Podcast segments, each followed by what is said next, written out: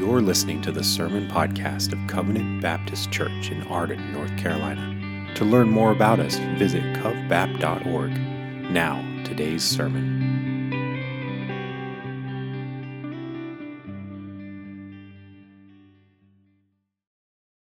Well, I invite you to go ahead and open your Bibles to Romans chapter 16. We are in the 47th of 48 messages in Romans. Kind of hard to believe that the series has come and gone. Those of you who use the preaching calendar that's published in the bulletin and is published in the e newsletter, we publish that quarterly so you can know what's coming down the pike as far as sermon passages and sermon series. Those of you who use that and have been reading this text this week might be thinking, I wonder what he's going to say, particularly from the first 16 verses of this passage.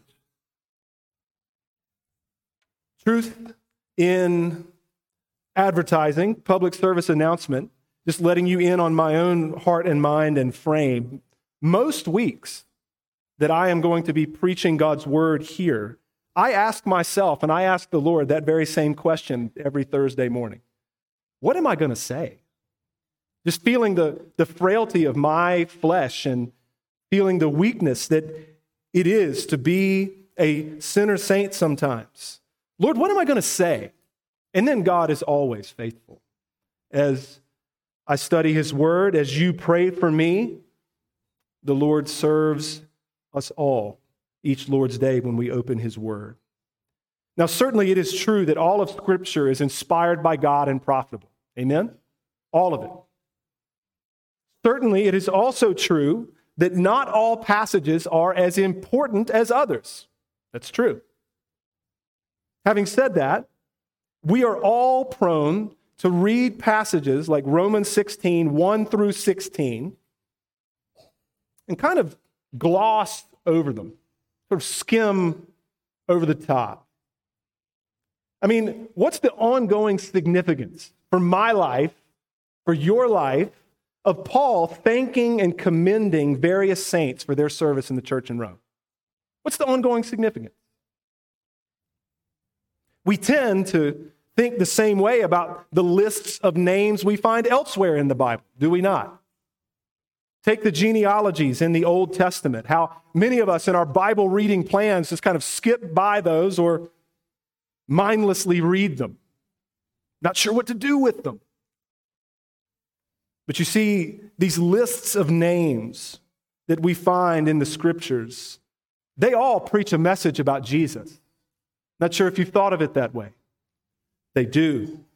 They are in the Bible because of Jesus. That's true in the Old Testament. You know Genesis 3:15 where God promises that there would be one who would come, the seed of the woman, who would crush the head of the serpent, that great promise of God is accomplished. And we see the unfolding of the accomplishment of that great promise throughout the rest of scripture from Genesis 3:15 to the end. The genealogies of the Old Testament get us to Jesus. They teach us more of the promised seed of the woman who would save us all. They teach us of God's grace and mercy. I mean, think of some of the characters that we find in the line of the promised Redeemer. They're just like you, just like me. The last of these kinds of genealogies that get us to Christ and show us the line of the Savior are found in Matthew and Luke. But there are other New Testament genealogies, like the one found in our passage today. The difference in the genealogy found in our passage today and the ones that have come before is that the people in Romans 16 are not related by blood, at least not their own. They are related by the blood of the Savior. It is faith in Christ and union with Him that relates these saints that we read about we're going to think about today. And it's that same blood of the Lamb that unites us here and with saints across the world who are doing this very same thing today. My hope is that we see in our text today even more of the Lord's plan to save his people as we continue to hold that diamond up that is the good news and look at it from every possible angle. I pray that we will see more of it, that we will see more of the good and gracious ways that God works to establish and advance his kingdom. That we will see more of the vigilance that we're called to in the church. This matters.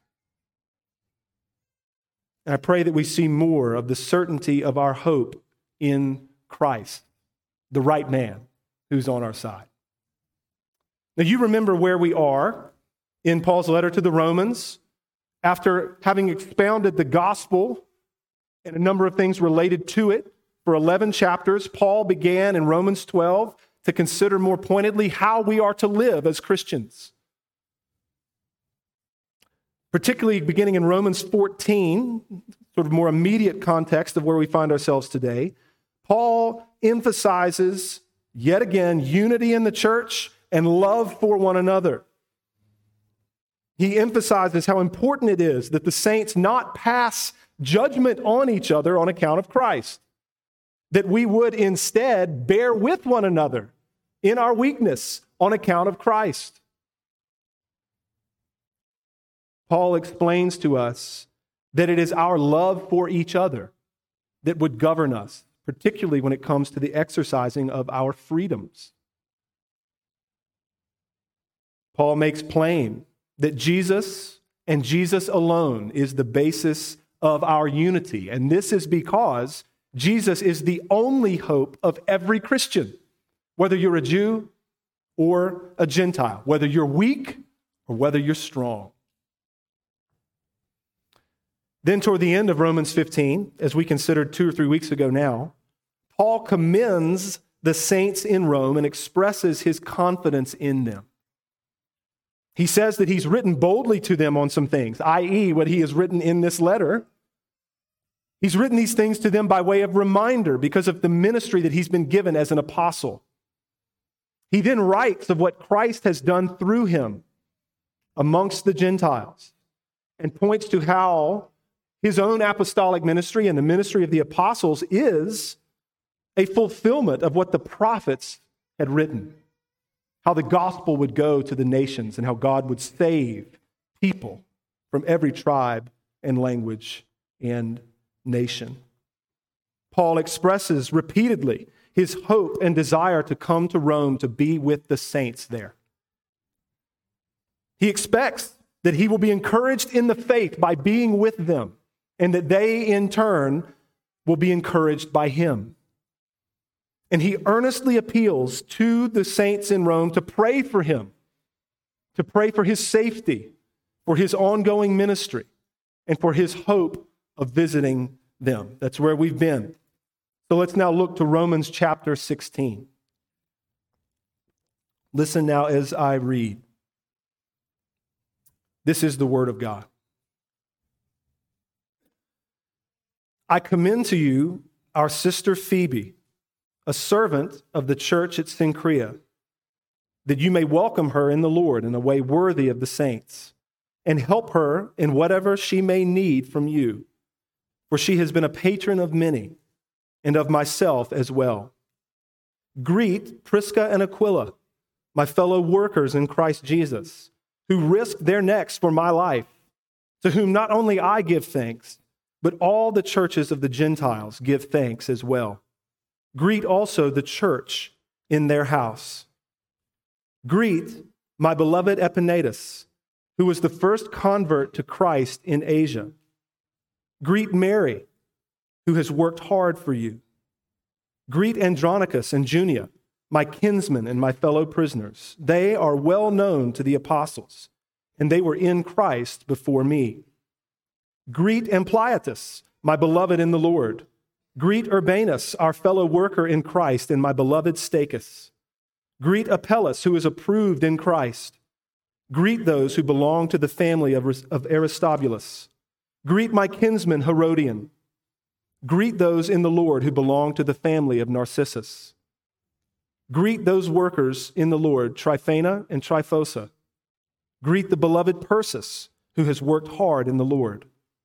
Greet Rufus, chosen in the Lord. Also his mother, who has been a mother to me as well. Greet Asyncritus, Phlegon, Hermes, Patrobas, Hermas, and the brothers who are with them. Greet Philologus, Julia, Nereus, and his sister, and Olympas, and all the saints who are with them. Greet one another with a holy kiss. All the churches of Christ greet you. I appeal to you, brothers, to watch out for those who cause divisions and create obstacles contrary to the doctrine that you have been taught. Avoid them. For such persons do not serve our Lord Christ, but their own appetites. And by smooth talk and flattery, they deceive the hearts of the naive. For your obedience is known to all, so that I rejoice over you. But I want you to be wise as to what is good and innocent as to what is evil. The God of peace will soon crush Satan under your feet. The grace of our Lord Jesus Christ be with you. Amen. We thank the Lord for his word today and every day. My plan this morning is to consider this passage in four points, and we'll take them one at a time. Point one, verses 1 to 16, a new covenant genealogy. Point one, a new covenant genealogy. So in these verses, again, verses 1 through 16, Paul commends and greets various saints who are in Rome. Three major things for us to notice and for us to contemplate this morning. Three. The first, and this is in no particular order, is the interconnectedness of the saints in the church of the first century. The interconnectedness of the saints. Paul, you know, because we considered this just a few weeks ago, had never been to the church in Rome. Yet, he had clearly worked alongside many of the saints that were now a part of that church. Others, perhaps he only knew from a distance, but he knew them and they knew him. This is significant for us even today. It is without debate that the primary venue for our Christian living is in our local church. Amen. We talk about that often. Paul has written much on life in the local church. The other epistles in the New Testament contain much about our lives in our local church with our brothers and sisters and all of the things that we are to do for and with one another. Amen to all of that. And at the same time, it is clearly good that our church would partner with other churches, that our people would partner with other believers in order to advance the cause of Christ. This has been happening from the beginning of the church, and it is a good thing that it happened in an ongoing way. It is good that we would support and partner with other like minded believers, perhaps even in parachurch ministries, to see good things accomplished. It is good that our pastors would have relationships with other pastors. It is good that our people would have relationships with other believers in other places, doing good ministry in other churches. Now, we could spend a long time in a different venue talking about wisdom in those partnerships, talking about different levels of agreement that are needed for different kinds of partnerships. That's all legitimate to consider. But just to give a few examples of ways that our church means to have meaningful relationships and partnerships outside of these walls, we are a part of something called the Grace Reform Network, as our members know. Another, or it's a network of other like minded confessional Baptist churches with whom we can lock arms and seek to do good work over the coming decades, should the Lord tarry. Through the ministry of Theocast, we've gotten to know a number of other like minded believers in various locales. We thank the Lord for those friendships and for those partnerships in the gospel. We have partnerships with our friends at Nine Marks who are seeking to uh, publish good resources on healthy ecclesiology, doctrine of the church. The elders, as you have heard a couple of times already today, just spent a couple of days in Mexico with our friends from Radius International who are seeking to train missionaries to take the gospel to places where it has never gone and are training people to see a healthy church established where there never has been one. It's good that we have these kinds of partnerships. In addition, we can partner with people who are perhaps even more separated from us in terms of their confessional tradition. We have our friend Chad Bird coming in April. He is a confessional Lutheran, and we agree with him about so much when it comes to the law and the gospel and discipleship and who Christ is for us. I could go on. But these kinds of relationships and this kind of interconnectedness is good for the church and it's good for the saints. This is primary, it always will be, and this is not all that we concern ourselves with. We see that even in Romans 16. The next thing for us to observe that is significant is the diversity of this group of people. The diversity of this group of people. Now, sadly, that word has been hijacked and co opted in many ways in our day, but it's a good word.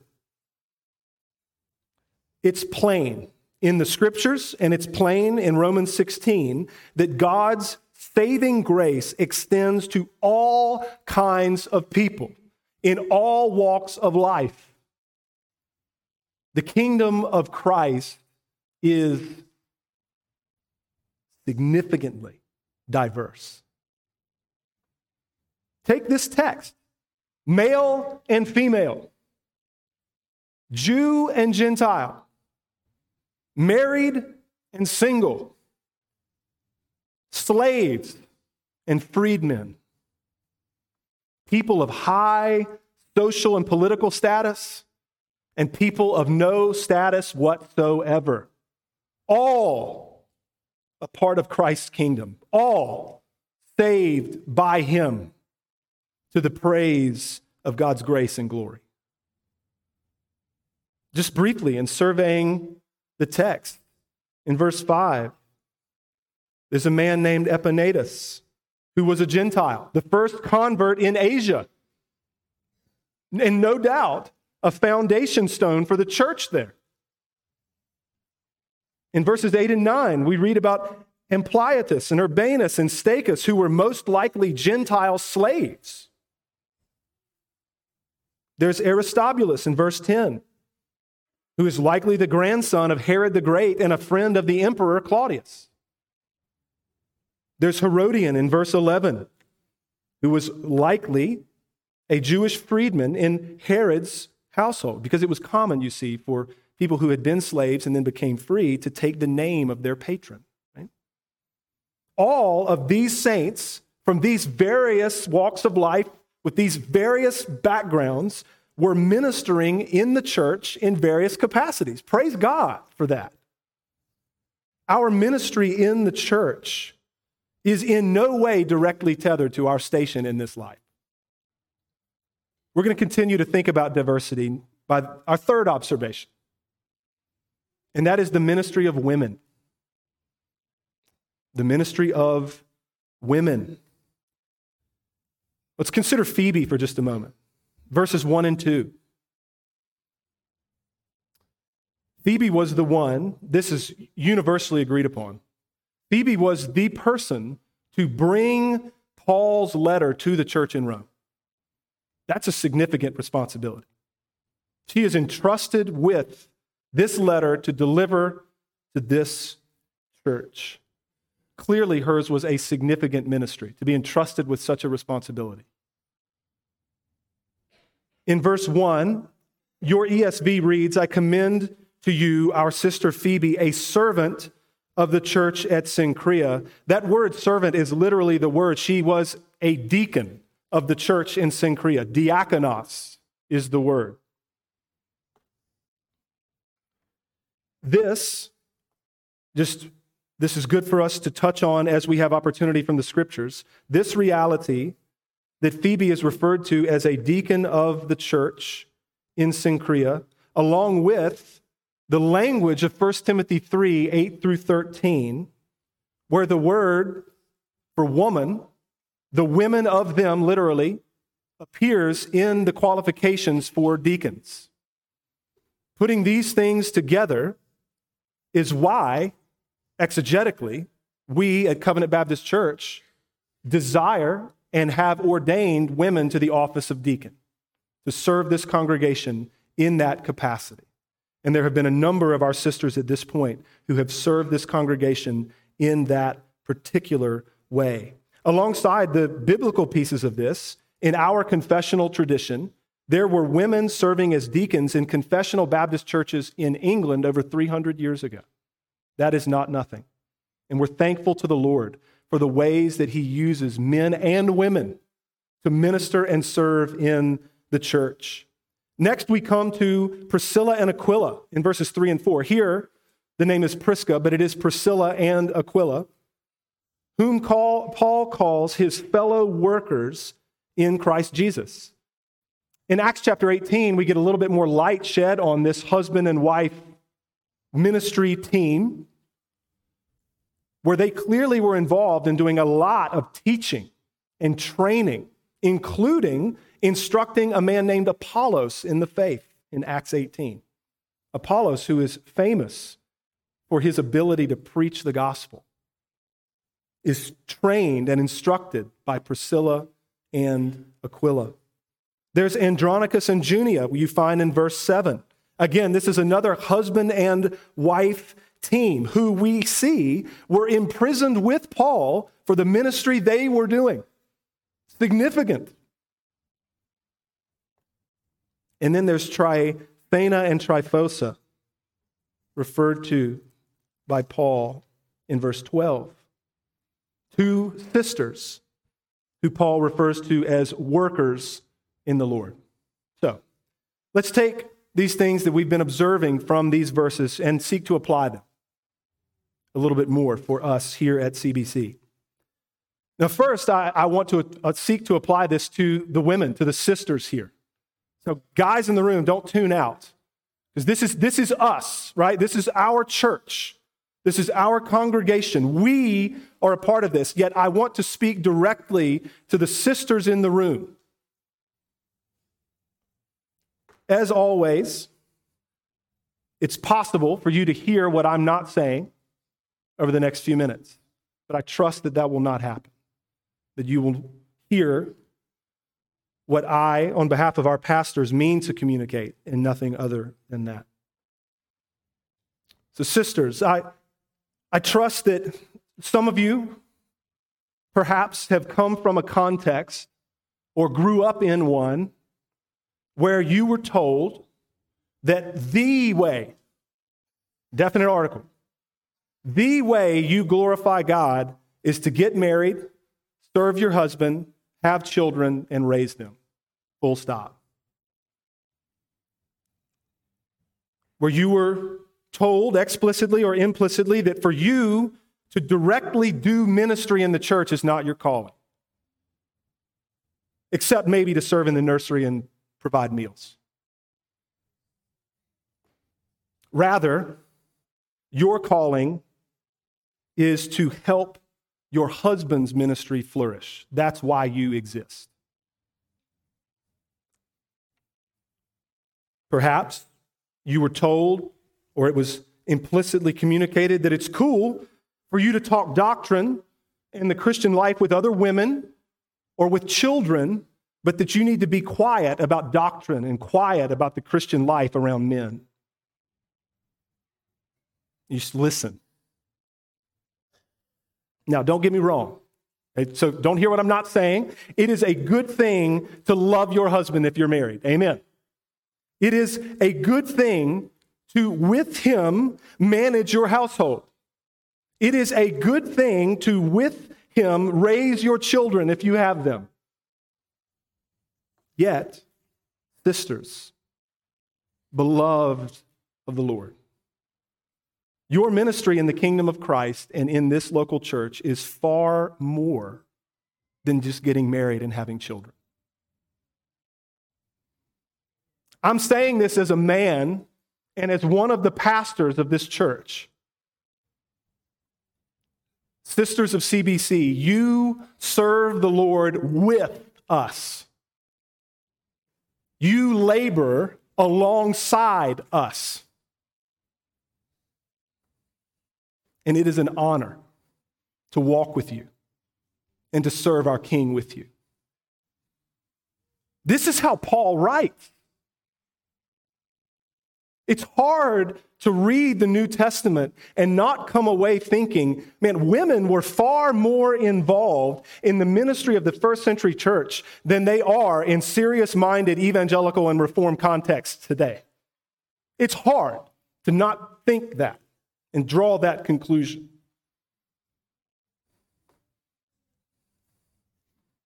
Sisters of this church, your pastors understand you to be co laborers with us in the gospel. And as I've already said, we are honored to serve Jesus with you, and we are thankful for you. We are blessed and helped by you. This entire congregation is blessed and helped by you. You, sisters, have gifts that the Lord has given you, and our desire is that you would use them for the cause of Christ here at CBC and beyond. Many of you are already doing that, exercising and using the gifts that you've been given, and those gifts are bearing fruit in this church. And we praise the Lord for that. And what you are doing, do so all the more. For those sisters who are unsure of how you might be equipped by the Lord to serve and minister, the counsel is simple. It's the counsel we would give every member of CBC get involved. Where there are needs in the church, jump in to meet them. And the Lord will make it plain over the course of time as we live together how you are best equipped to serve the King and to serve even this local body. There's a song called Brethren, We Have Met to Worship. Many are familiar with it. There's a verse in that song that goes this way Sisters, will you join and help us? Moses' sister aided him. Will you help the trembling mourners who are struggling hard with sin? Tell them all about the Savior. Tell them he will be found. Sisters pray, and holy manna will be showered all around. That kind of ministry, even described in that song, tell them about the Savior. Help the trembling mourners who are struggling hard with sin. Tell them that Jesus will be found and he will find and save you. Tell people that. That's a ministry far greater than simply caring for children or making meals. Now, I want to apply these verses to all of us, male and female. My prayer for myself and for you is that you feel what I'm about to say. It is it's a great privilege and it's a great joy to serve the Lord together in the church. The Lord is so good to us. He has called all of the members of this church from darkness to light, from death to life, kingdom of darkness into the kingdom of his beloved Son. God did that. He has caused us to be made alive together with Christ.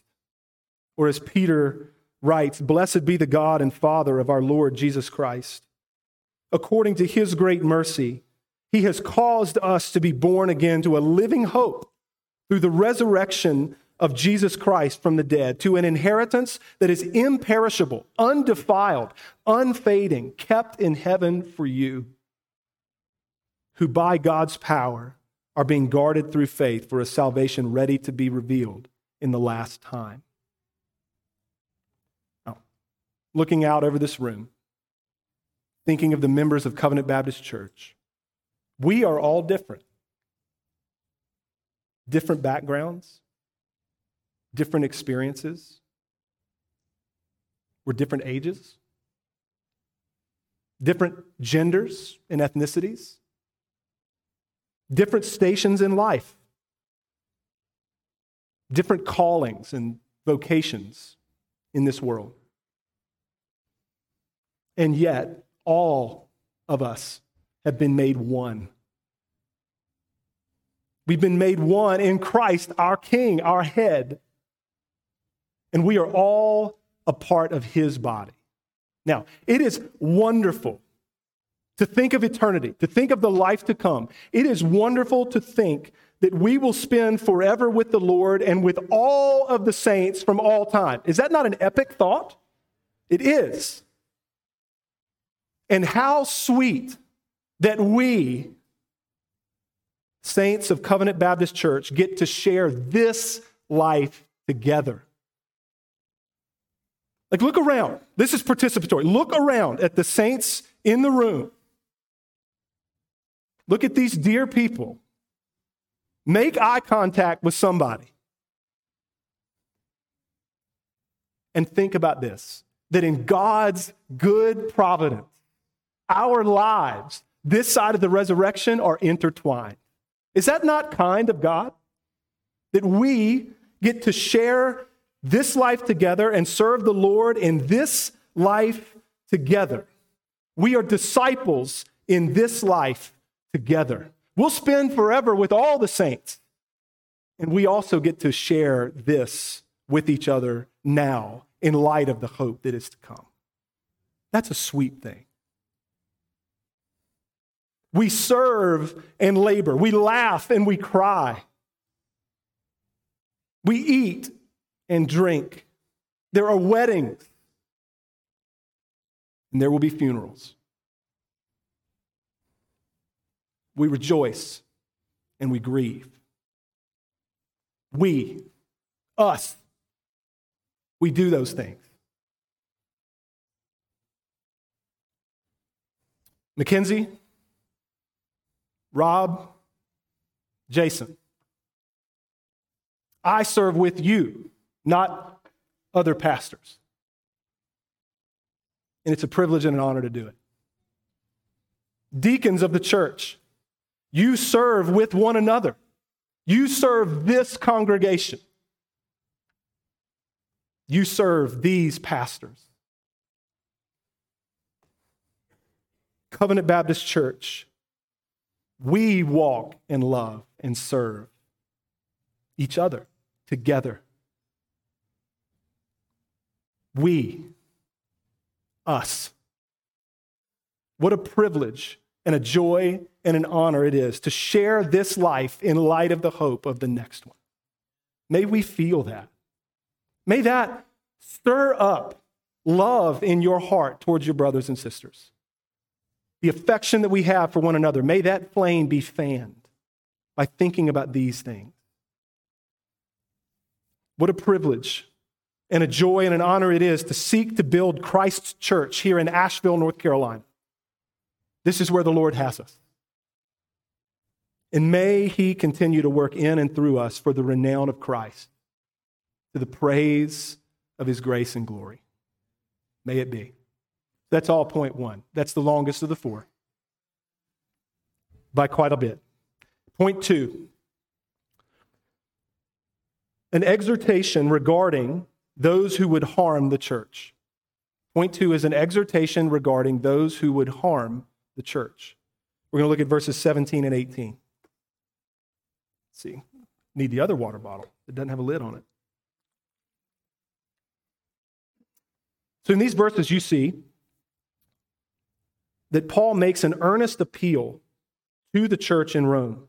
He says that they are to watch out for those who cause divisions and cre- who create obstacles contrary to the sound doctrine that they have been taught.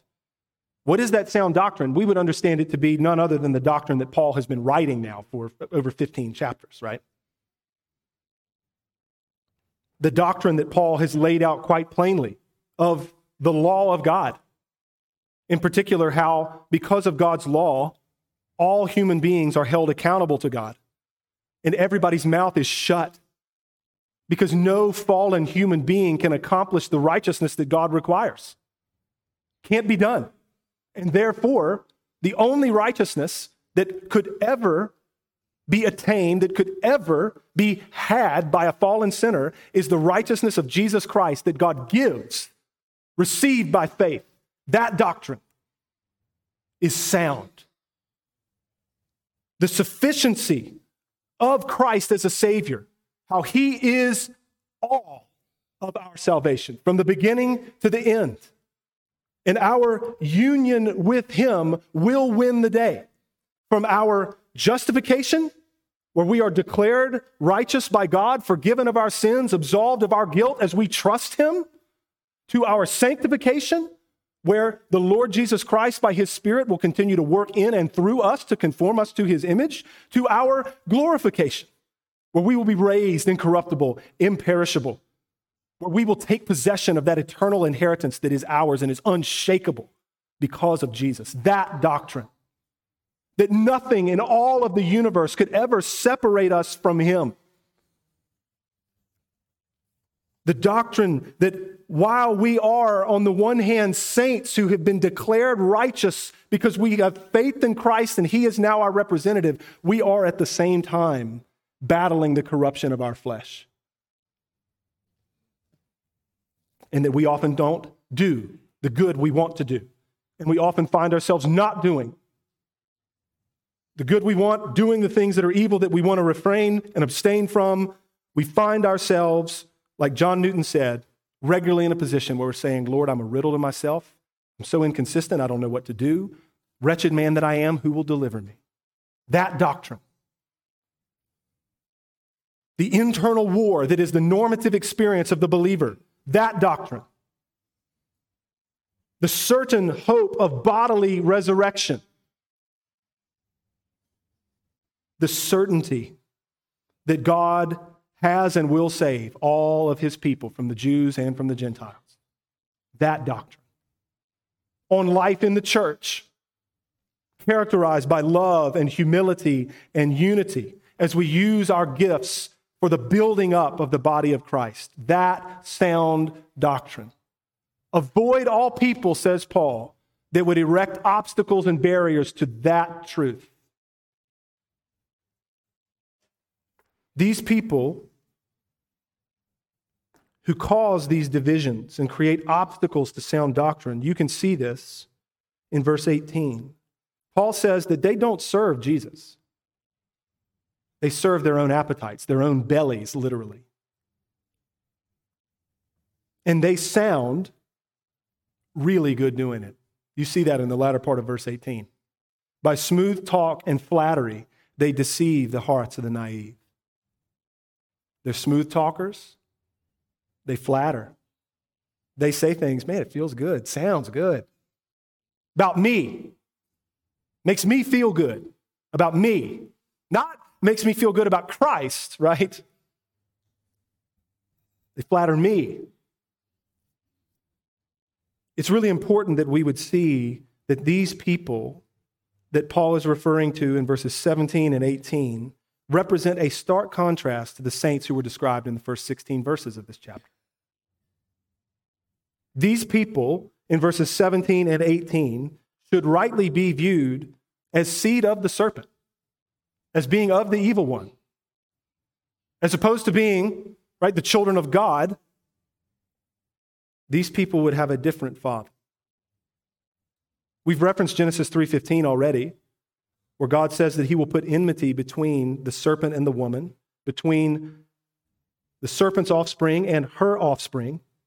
He, the woman's offspring, shall bruise your head, and you shall bruise his heel. Now, ultimately and redemptively, we know that this verse describes Christ and his triumph over the evil one. And we can also trace through Scripture two lines of people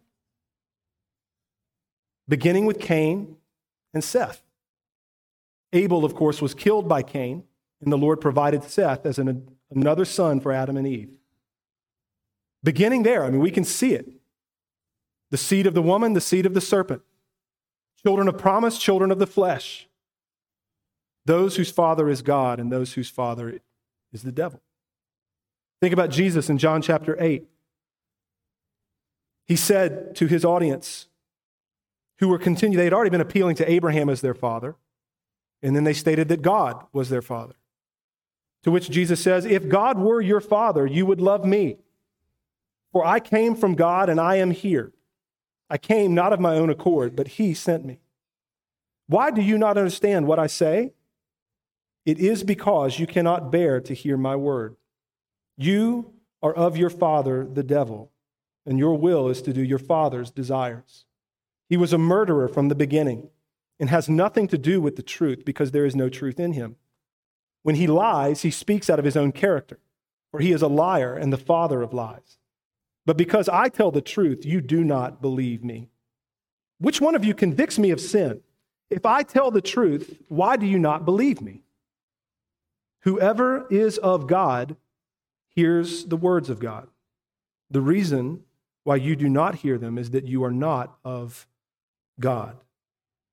The reason I bring these things up is that it's very important that we would know and see that since the founding of the church, there have been seed of the serpent who infiltrate the church with evil purposes. We sometimes refer to these people as wolves, right? who seek to devour and destroy the sheep. This is an ever present reality. These people infiltrate the church to set up obstacles to the sound doctrine of Christ, to obscure Jesus, and to cause division in the body of Christ. I trust this is plain, but in verses 17 and 18, the people in view are not misguided Christians, right? Christians can be sincerely wrong about doctrine or practice. That's obvious. That can be hard in the church, but that's not what's in view here. The goal of these people is to subvert sound doctrine and to cause factions to arise in the church, to split the body of Christ. That is the goal. For all of us, pastors, deacons, church members, for all of us, this is clearly a call to vigilance. That we together would understand, yes, under the leadership of the pastors, but that we collectively would guard the gospel and that we would guard sound doctrine. There are a number of different ways that we do that. Primarily, we aim to preach it week over week from this pulpit. We try to cultivate other opportunities for us to learn sound doctrine in our church's life. But then, as we've said many, many times, for you, dear Christian, you know the gospel that has saved you. If there is ever a pastor in this pulpit preaching a different word, fire him. Fire him. Get rid of him. There are mechanisms for that, and it should be done. We guard the truth of the scriptures, we guard sound doctrine. We, like Paul in his letter to the Galatians, are happy. We want to be warm and charitable people, and we are happy to throw sharp elbows when it comes to the clarity of the gospel. We make it crystal clear that it is all of Christ or it's all of you. There is no middle ground. If you would accept the work of the law as even a small piece of your righteousness, you better keep the whole thing. We say that all the time. Christ alone. Jesus and his obedience as your obedience, his death as the propitiation and the atonement for your sins, his resurrection as your eternal life. It is always and only Jesus. We start there. We never swerve. We never deviate. We preach it from the rooftops. We point each other to it. We speak this way day over day, week over week, and we trust the Lord. We do everything that we can to promote unity and guard against division. In the interest of time, I want to move on to point three an exhortation to be wise. An exhortation to be wise from verse 19. So, Paul again is going to commend the saints in Rome. You see that. Your obedience is known to all, so that I rejoice in you. What a good word again from the apostle to encourage these people in the Lord. As you are doing, do so all the more, like he writes in 1 Thessalonians 4. Right? It's a good way to speak to the saints. He says that they are eager and ready to obey the will of God as they have learned it. He exhorts them to be wise as to what is good. Discernment is clearly required of the saints because of things that we just considered. But then he also exhorts them to be innocent as to what is evil. So, in other words, don't become well versed in things that are evil. Does that make sense? Yeah. It's not good to develop cunning or skill pertaining to things that are evil. It is good for the sons of light to be shrewd in this life. Amen. Particularly for the cause of Christ. But it is not good that we dwell on the sinful ways of mankind. It is good that we would be unpracticed in the ways of sin. Now, that's not a call to be naive or utterly oblivious to the ways of the world. And I trust you understand that. Practically, how do we grow in our wisdom toward what is good and in being innocent toward what is evil? Well, we learn, first of all, God's revealed will. What is that? This. Right? God's will, his revealed will for our lives is contained in his scripture. We learn it. We sit under the preaching of it Sunday over Sunday. We gather with groups or with individuals in this church to talk about the scriptures. We take advantage of opportunities that are provided in the church to learn more. We spend time reading the scriptures in light of the ways that we have been taught to understand it as a congregation. We learn sound doctrine, which is accomplished in the same ways that I just described. We seek individually and collectively to set our minds on things that are above, that are good and upright and pure. It's good to laugh, it's good to joke, it's wonderful to have a great time with each other, and we never encourage one another to set our minds on things that would distract us from what we're here to do we never encourage one another to set our minds on things that would lead us into sin. There is a distinction and a line there. I would encourage us all to have conversations with each other or have conversations with your pastors about doctrine or the Christian life or wisdom so that we can learn and sharpen and grow with each other. Consider the ways that God has made the world. There is a law that he has written into creation. Talk to each other about these things. Ask your pastors about it. Have conversations in which you engage with something called the light of nature, where we continue to learn and grow about what's good for mankind and what is detrimental to us all. These things will help us to be wise as to what is good and will help us to better see what is evil. Point four. This is our conclusion from verse 20 a strong promise. A strong promise. The verse reads The God of peace will soon crush Satan under your feet. Now, Jesus, we know, has bruised Satan's head the first time he came. He bruised his head at Calvary. As we've rejoiced over many times. Jesus has bound the strong man who is the adversary, and he has set God's people free. And there is coming a day when the evil one will be thrown into the lake of fire and sulfur. That's coming. Jesus will most certainly and finally crush Satan under his feet. There's a cosmic war, you understand, that's going on. And we are in it. I know we don't often talk like that, but it's good that we would. We don't wage war against flesh and blood. You've read that somewhere.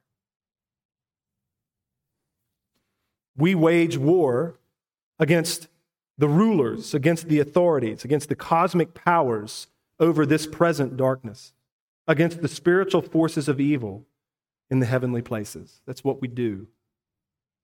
It's pretty obvious, isn't it? In this war, we don't stand in our own strength. How could we? Against the powers and the principalities of the kingdom of darkness, how would we stand in our own strength? Against Satan, the great adversary, who is immensely powerful, the great accuser of the brethren. We stand in the Lord and in the strength of his might. And we put on the armor of God. And as we have rejoiced before, the armor of God is not about your ability and your diligence in putting it on. The armor of God, and the point of that entire text, is not that we would extrapolate out 17 different things that the helmet is, or 14 different things that the breastplate means. It's that we would understand who is our armor. He is the right man who's on our side. Lord Sabaoth, Lord of hosts is his name. He is our armor in the war. If you're sitting here today and you're a Christian, be encouraged. If you're sitting here today and you're not sure, listen closely. As you think about God and Satan, heaven and hell, and there's something about that that rings true in your soul, and deep down, if you were honest, you would admit it. I'm afraid. What's the answer? Put on the breastplate of righteousness. Whose righteousness is that? Yours? Mine? Don't think so. Christ. Christ for you. Dear friend, you will never achieve righteousness on your own under the law. Only Jesus in your place. Trust him for righteousness. He is the breastplate of righteousness that would shield us from flaming darts of the evil one. Put on the helmet of salvation. Whose salvation is that? Who did it? Salvation is of the Lord. He has accomplished salvation. His mighty arm has gone out to save. He is not weak. His arm is not short. He will save all of his people. Put on the helmet of God's salvation that you would receive with an open hand. You won't work for it, you'll receive it by faith. Take up the shield of faith. What is faith other than an open hand to receive everything that I'm not? to receive everything that I have never accomplished and never could, to receive from Christ forgiveness and righteousness and absolution and life, the shield of faith and the object of our faith is the only way that we would ever be shielded from all of the assaults of the evil one and from all of the flaming darts that the kingdom of darkness would hurl our way. May you be encouraged that Christ is the armor of God for you, believer. And with this war in mind, and with Christ as your armor in mind, the God of peace will soon crush Satan under your feet. Listen to words from earlier in the chapter or in the letter to the Romans. What then shall we say to these things? If God is for us, who can be against us? He who did not spare his own son, but gave him up for us all, how will he not also with him graciously give us all things? Who shall bring any charge against God's elect? It is God who justifies. Who is to condemn? Christ Jesus is the one who died, more than that, who was raised, who is at the right hand of God, who indeed is interceding for us. We stand in Him. He is our refuge and our righteousness. He is the rock that is higher than we are. He is our fortress. He is our armor. He will not lose any of us. We are in His hands, and no one will ever pluck us out. Now, we can know that in Him, God will soon crush Satan under our feet. What a crazy statement that is. Now keep listening. Who shall separate us from the love of Christ? Shall tribulation or distress or persecution or famine or nakedness or danger or sword? As it's written, for your sake we're being killed all the day long. We are regarded as sheep to be slaughtered.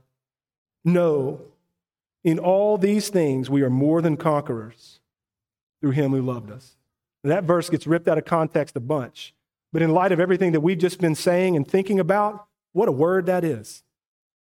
You're doggone right. In him we are more than conquerors because he will defeat the evil one and will crush Satan under our feet. For I am sure that neither death nor life, nor angels nor rulers, this is that kingdom stuff, right? Warfare stuff, nor things present, nor things to come, nor powers, nor height, nor depth, nor anything else in all creation will be able to separate us from the love of God in Christ Jesus our Lord.